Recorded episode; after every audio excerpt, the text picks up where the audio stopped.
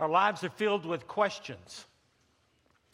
Some questions aren't that important, like, what shall I wear today? Or, where do you want to eat dinner? Or, what do you want to watch on television?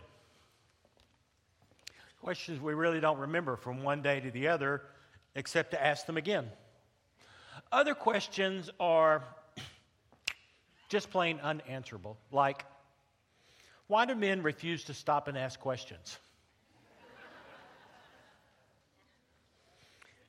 Anybody know? Uh, uh, or if, tef, if nothing sticks to Teflon, how do you get Teflon to stick to the pan? or what was the best thing before sliced bread? Other questions are important, life changing. Like, Will you marry me? What shall we name our baby? Doctor, what were the results of the biopsy? In this passage, Jesus asked two questions. Two questions. The first question has to do with what others say about Jesus. The second, what do you say? Questions that have continued to ring down through the ages. Who do you say that I am? As we make our way toward Easter, as David shared with you, we're going to talk about the songs of hope. And in particular, I want to focus on the uniqueness of Jesus Christ. Who is this Jesus? What is his uniqueness? His identity? For I believe that Jesus is our only hope. Our only hope. Jesus is our song of hope for all time.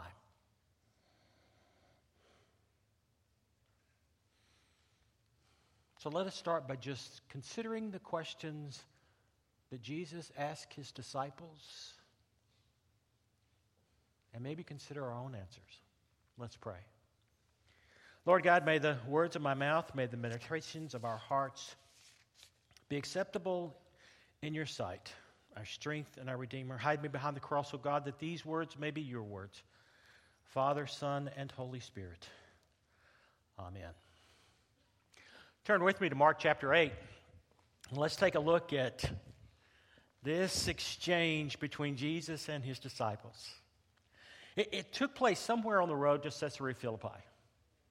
Now, Caesarea Philippi, in that particular area that was about 15, well, no, about 20 miles north of Bethsaida, it was a Gentile area, right on the edge of a very significant pagan area.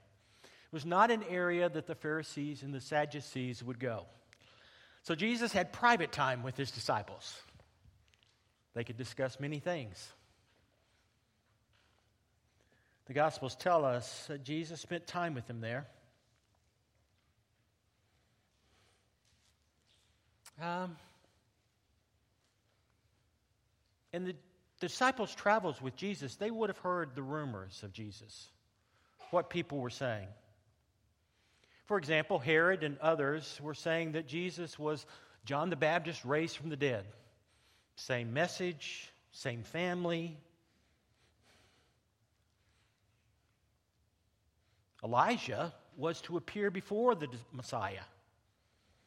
He had ascended directly into heaven and was to come again on the eve of the Messiah's coming. Some believe that Jesus was a prophet. Matthew introduces the name Jeremiah. The tradition behind Jeremiah was that he had taken the Ark of the Covenant and, and had hidden it.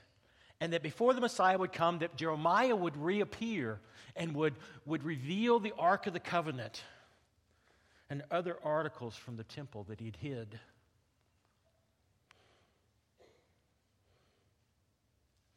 Before asking Peter directly, Jesus says, Who do you say that I am? Or who do others say that I am? Who do others say that I am?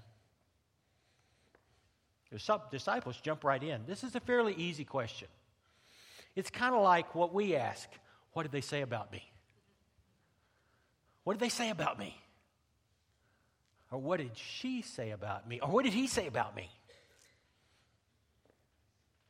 Some say you're John the Baptist. Some say Elijah, one of the prophets, maybe the prophet. You know, the interesting thing about what other people say is that we don't have to make a commitment. I mean, we can just report without any affirmation or witnessed or testimony of our own. We can just simply say, well, that's what other people say. That's not what Jesus was after, was he? Jesus wants the heart. So he follows that with this question Who do you say that I am? How about you? Who do you say that I am? Matthew, Mark, and Luke all record this uh, conversation almost word for word. There's no indication of how the conversation may have taken place. It's pretty cut and dried here. You know, as I read it, I wonder was there silence when Jesus asked, Who do you say that I am? Did they look away? Were they afraid? Did they eagerly raise their hands? If so, why did he call on Peter? He calls on Peter. And I wonder if Peter answered immediately or did he wait? Did he think about the feeding of the multitudes? Did he think about the, the, the miracle healings? Did he, was he thinking about Jesus, you know, casting out demons? Or maybe his mind went back to that day when they were on the boat in the storm, afraid for their lives. And Jesus was asleep, and so they wake him. Jesus, Jesus, what are you doing? We're about to die. And Jesus stands and rebukes the storm, and suddenly it is calm, and the disciples can only hear the drip, drip of the water off the sails. Who is this?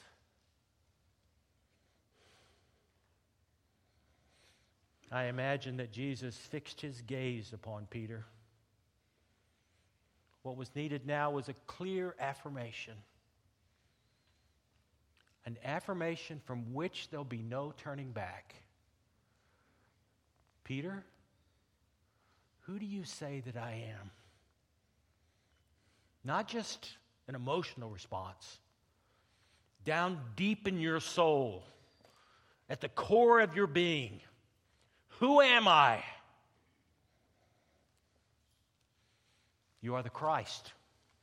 I believe you are the Christ, the Son of the living God.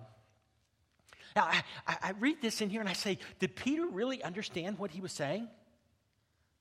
Did he understand, or was he caught in the old tapes of the Messiah who would come and restore the kingdom of David? Was he caught in the old tapes of, of the Messiah that, that was. Does he really know what he's saying here? Jesus commends him. He says, Blessed are you, son of Simon, son of Jonah, for flesh and blood has not revealed this to you, but my Father in heaven. Good job, Peter. right answer. Good job. Now comes the hard part. Then Jesus began to teach them that the Son of Man must undergo great suffering be rejected, and be killed. And after three days, rise again from the dead. That was not what the disciples had expected. Suffering, rejection, death. Wait a minute, Jesus. Suffering, rejection, death? What about the Romans' rule? What about pushing them out? What about the hungry people? What about, what about the sick people? What about what, Jesus? What, what is this? What about the kingdom of David? The disciples are so much like us. Jesus, what about what I'm going through? What about what's happening? What, Jesus, what about? But with these ju- words, Jesus set himself apart from all others.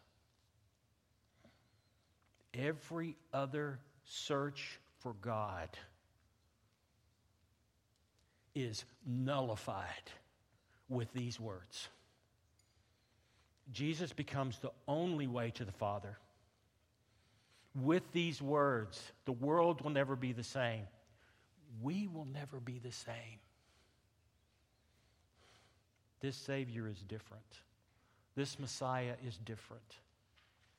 This Savior dies for us. This Savior sacrifices for us. This Savior changes not only this world, but all of eternity. Peter's confused. And we know from reading the Gospels that as, as the story unfolds, it is only after the resurrection that Peter truly understands. But in this particular case, he's, he's confused because what he believes is Jesus has a marketing problem. Right? Come on, Jesus. Wait a minute. This is not going to sell. Suffering, death, rejection. This is not going to sell. And what does Jesus say? Get behind me. Now, the way I interpret the Greek, and this is very loose, is Peter, you're either all in or you're all out. Jesus is not interested in how it sells. He's not interested in anything but our heart, our full confession, our full devotion, our full acceptance.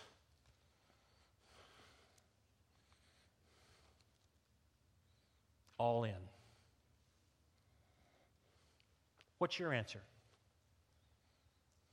What's your answer?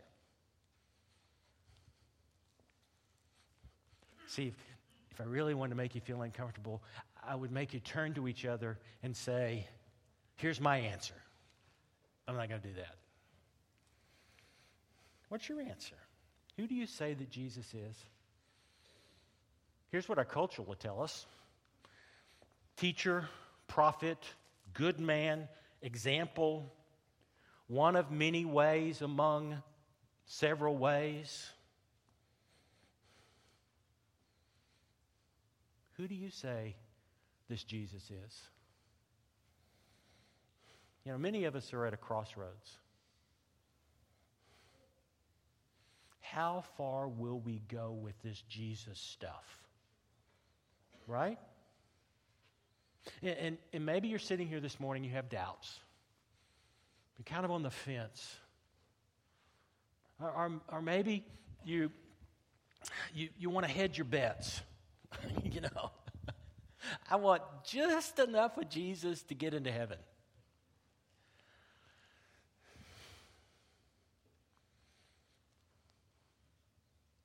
Who do you say this Jesus is? Who do you say he is? Teacher? Prophet? Good man? One among many? During the Depression, there was a man named Yates who had a sheep farm in West Texas. And he was broke. Couldn't pay his mortgage. Barely have enough money for, to feed his kids. Wondering from day to day how he was going to make it. Thinking that eventually he would have to just turn his farm into the, to the bank and try to find a job somewhere. And then one day, an oil company knocked on his door. It was a seismographic team that wanted to do some testing on his land. You know this is where this is going, don't you? Within the next couple of weeks, they said to him that uh, we think there's oil under your property. Over the next couple of months, at a thousand feet, they hit oil. 80 barrels a day, 80,000 barrels a day. The next two wells were double that. Within just a few years, Yates went from poverty to not wanting for anything. You know, all of us in one way or another are standing on the riches of eternity, but living spiritually, uh, living poverty, spiritual poverty. And all we have to do is answer the question Who do you say that I am?